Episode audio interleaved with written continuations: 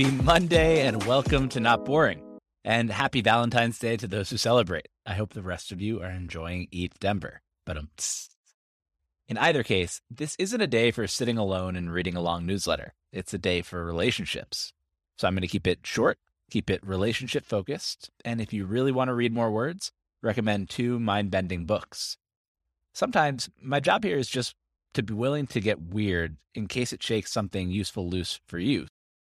Before we get weird, though, let's get beautiful with a word from our presenting sponsor of all of Q1's audio versions, Masterworks. Well, it's Valentine's Day. And while you should do something special for your significant other, hint, hint, make sure to show some love to your portfolio too.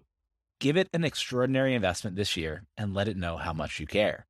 As for me, I'll be giving my not boring portfolio more blue chip art for Valentine's Day. Pooja might get some too. I already have 11 paintings in my portfolio, but hey, the more the merrier.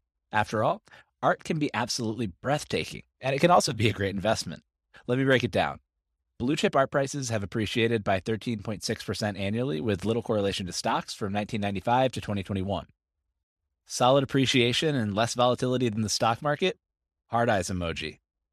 To discover how to invest in art like yours truly, just head to masterworks.io slash not boring today. That's masterworks.io slash not boring. And you can see important disclosures at masterworks.io slash disclaimer. Now, let's get to it. Web of Relations. If the strangeness of quantum theory confuses us, it also opens new perspectives with which to understand reality. A reality that is more subtle than the simplistic materialism of particles in space. A reality made up of relations rather than objects. Carlo Rovelli, Helgoland. Over the past couple of weeks, I've been down a new rabbit hole Carlo Rovelli books. Rovelli is a quantum physicist who also happens to write more clearly and beautifully than most professional writers. He's simultaneously a very, very, very tiny shape rotator and a word chad. He's catapulted up to join Tim Urban in my personal pantheon of inspirations for explaining very complex ideas simply. Lest you think you're in the wrong place, no, Not Boring is not a quantum physics newsletter slash podcast, but it is a newsletter slash podcast about the future. Understanding some of the core ideas in Rovelli's books is useful on three levels. One, understanding the current state of the science. It's at least interesting, if not practically useful to most of our day jobs, to understand where the cutting edge of physics is today. Two, web of relations as a useful model. Quantum theory's main insight that everything exists as a web of relations is a helpful framework for many of the ideas that we discuss here. And three, just getting comfortable with the weird. I don't remember a lot of the specifics from the essays I write. I can't expect you to. Instead, I want you to walk away with an informed open mindedness and comfort with new technologies and ideas. I'm successful here if you see something new and crazy and think, whoa, fascinating, instead of, yeah, right. One of my favorite ways to get ready for the future is to read sci fi. I read like 10 times more sci fi than business books. Sci fi helps me zoom out, take a wider perspective, and inhabit worlds crafted with authors' best extrapolations. Sometimes, though, sci fact is even more be- mind bending than sci fi. That's the world in which Carlo Rovelli researches and writes. So today, we'll cover two of his recent books The Order of Time and Helgoland. But let's make a deal. I'll promise to keep this shorter if you promise to read two of the books yourself, or since you're a listener, Benedict Cumberbatch himself narrates the audiobook version of The Order of Time. Each of these takes less than a weekend to read, and each guides you skillfully and comfortably to some deeply counterintuitive truths about the universe, like the fact that time doesn't exist. The Order of Time. I started my Rovelli journey with his 2018 hit, The Order of Time. Rob Solomon, now the co founder of Demo, recommended that I read it over two years ago. I finally listened. I'd say that I should have listened a long time ago, but time isn't real. Rovelli demolishes time as we know it and then builds it back up in three parts. One, the crumbling of time. Rovelli walks through the history and physics of time and arrives at a strange conclusion. Everything we think we know about time is false. There is no time. Two, the world without time. If time doesn't exist, how do we make sense of this new timeless world? Instead of linear time, Rovelli offers in its place a net of interconnected events where the variables in play adhere to probabilistic rules. Instead of time and objects, there are only events and relations. In the third section, the sources of time. Okay, okay, cool. But Evolution occurs. Erosion reshapes landscapes. We experience time. We have memories of the past. We can't remember the future. Where does the sense of time's flow come from if time isn't real? Rovelli offers up some explanations here based on the best thinking today. Ultimately, what we experience as time is a multi layered, complex concept with multiple distinct properties deriving from various different approximations. This is trippy stuff. Whenever I fly, I drink a cranberry vodka. I'm not sure why. I don't drink cranberry vodka on the ground, but somehow it's become my plane drink. So earlier this month, I found myself one and a half cranberry vodkas deep on a flight, sitting aisle with Pooja by the window and Dev asleep in his car seat between us, and I was absolutely giddy. At the risk of waking the baby and ruining the flight for us and everyone around us, I kept passing my iPad over to Pooja, watching her reaction expectantly as she read just highlighted sections I pointed at, like this one. Dear reader, pause for a moment to let this conclusion sink in. In my opinion, it is the most astounding conclusion arrived at in the whole of contemporary physics. It simply makes no sense to ask which moment in the life of your sister on Proxima b, a planet far, far away, corresponds to now. The notion of the present refers to things that are close to us, not anything that is far away. Our present does not extend throughout the universe. It is like a bubble around us. The idea that a well defined now exists throughout the universe is an illusion, an illegitimate extrapolation of our own experience. The present of the universe is meaningless. End quote. So there is no universal now. There's not a moment that's the same on a faraway planet as the one you're experiencing right now. Not like as measured on a clock, just at all. I too, like you might be right now, tried imagining it and of course, there's a moment that's happening now. There, even if we can't access it. But apparently, there's really not. According to Rovelli, asking what's happening on Proxima b now is like me sitting in New York and wondering what's happening in Beijing here. That's just one of the five or six sections that I passed to Pooja, nonstop brain melters. The takeaway there is no one time. Our experience of time is based on our perspective and relationship with the universe, and on our experience constantly living in the present moment, sandwiched between memory and anticipation. In other words, there is no time independent of us. Patrick O'Shaughnessy captured my thoughts well when he tweeted, This book is really fucking me up. But even when time melts away, fine. All right. I mean, I can't touch time. I can't see time. I can't taste time. If the concept of time falls apart at the quantum level, but I perceive and experience time in exactly the same way I did before reading the book, then fine. Fascinating, trippy, mind expanding, but ultimately not the end of the world. I'm still sitting in this physical chair, typing on this physical keyboard, feeling jittery from too many physical cups of coffee. That's the real stuff, whether that social construct time exists or not, right? Um, Helgoland. Okay, so remember from a couple paragraphs ago how time isn't real and it doesn't exist except in the mind of the person perceiving it? What if I told you that nothing exists except in relation to other things? That's the journey Rovelli takes us on in Helgoland. Helgoland, named after the island on which Werner Heisenberg built the mathematical structure of quantum mechanics, is about, as the subtitle suggests, quote, making sense of the quantum revolution.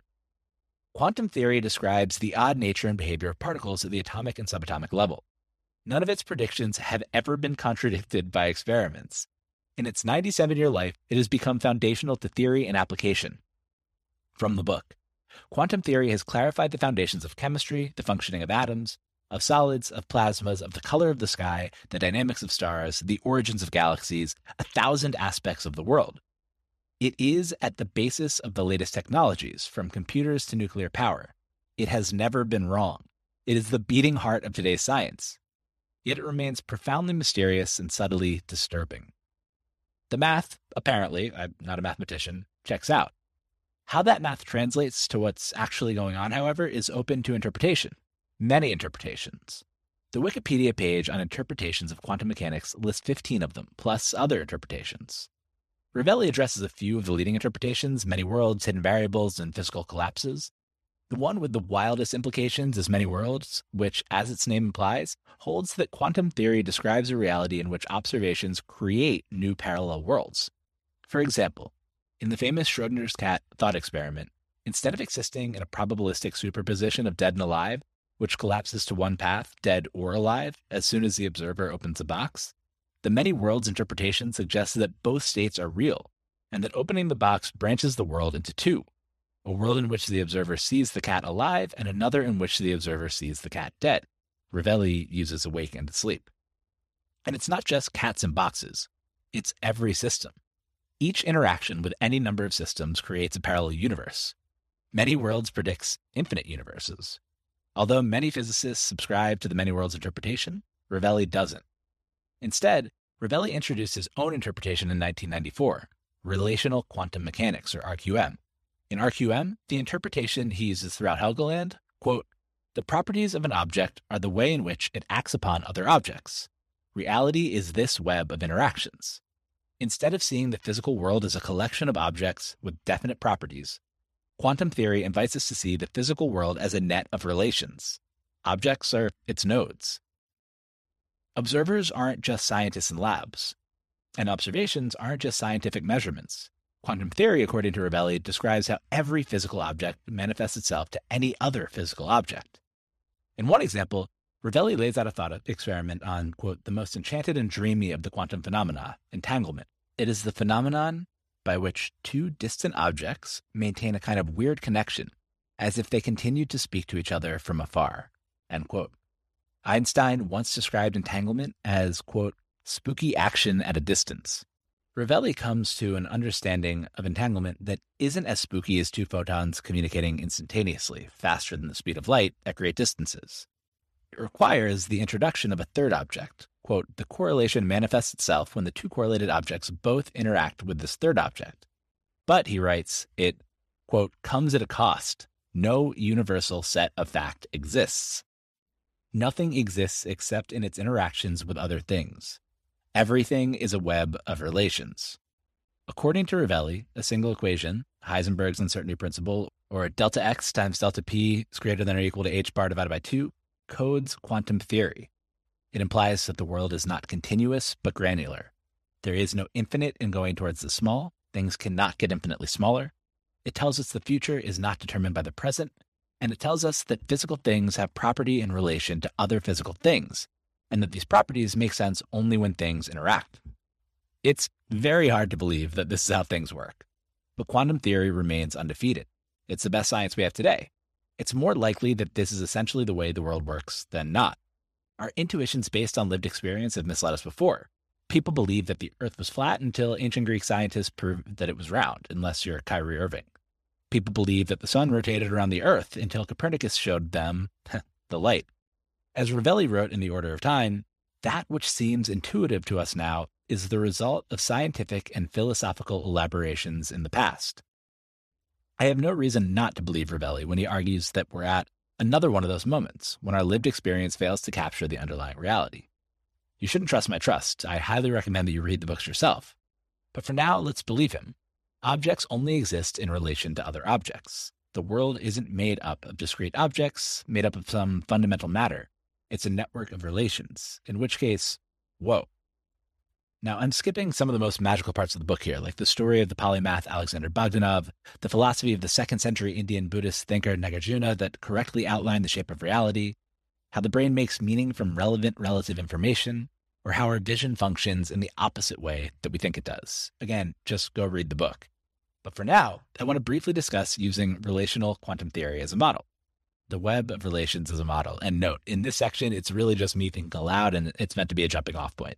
So in the last chapter of Helgoland, Rovelli writes of quantum theory I think it is time to take this theory fully on board, for its nature to be discussed beyond the restricted circles of theoretical physicists and philosophers, to deposit its distilled honey, sweet and intoxicating, into the whole of contemporary culture. This is my fumbling attempt to discuss the theory in the context of the small piece of contemporary culture we cover here technology, business, and markets. To be clear, I'm not arguing that quantum theory governs the market or that because of relational quantum mechanics, Web3 wins. I read a book on quantum physics for dummies, and here's why it means Web3 will beat centralized corporations, would be the most tech bro thing I could write.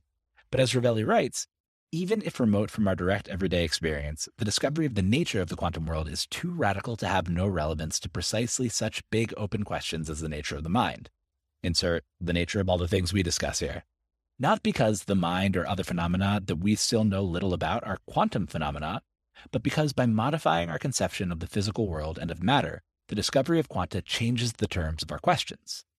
Similarly, this understanding that the universe is made up of relations between objects and that objects have no properties independent of other objects is too radical to not change the terms of our questions. I don't have any profound insights. This is meant to be a conversation starter, but I think this is an interesting model webs of relations versus static objects. This might be another twist on the difference between complexity and reductionism that we discussed in the Laboratory for Complex Problems. This might be another reason that technical teardowns of new technologies often miss the mark. The object itself is less important than the web of relations it enables. While Nagarjuna intuited the idea that there is no independent existence around 200 CE, it took science nearly two millennia to begin to prove that intuition in theory and experiment. As our tools and technology get better, and as ideas compose and compound, we're able to operate at a resolution that makes it possible to harness intuition. It takes technology and progress to get to the natural state of things. Similarly, I've written in the past that, quote, we're on an inexorable march towards individuals mattering more than institutions. I'd amend that with the web of relations model in mind and say something like, we're moving towards an end state in which the web of relations among individuals will be more powerful than institutions. Or, quote, we're moving from top down to networked models, from lower entropy to higher entropy. I hesitate to even bring Web3 into the conversation because while I think the set of tools that we're calling Web3 today are an important piece, the long arc bends towards a web of relations model regardless. The technologies that help bring legibility and usability to those webs will be extremely valuable.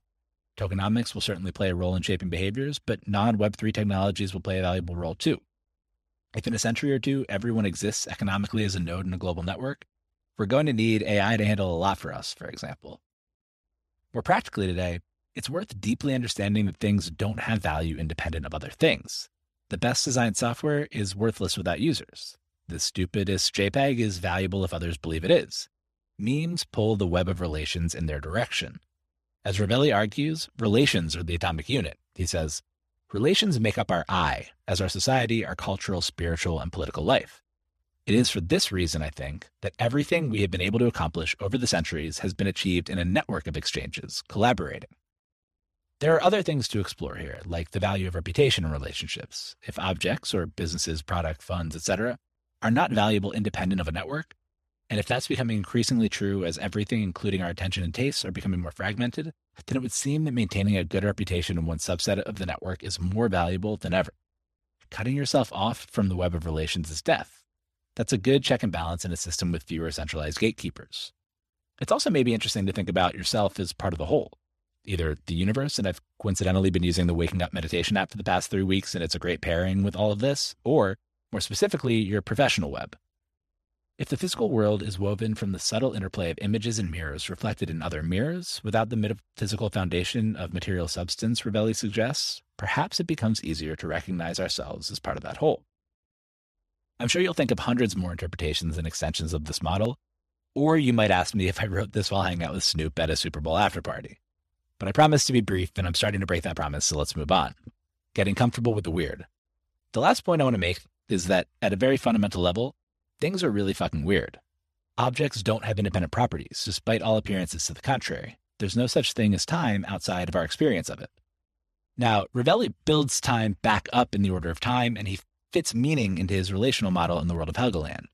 The discovery of quantum physics need not change our day to day lives at all. We can't notice quantum properties.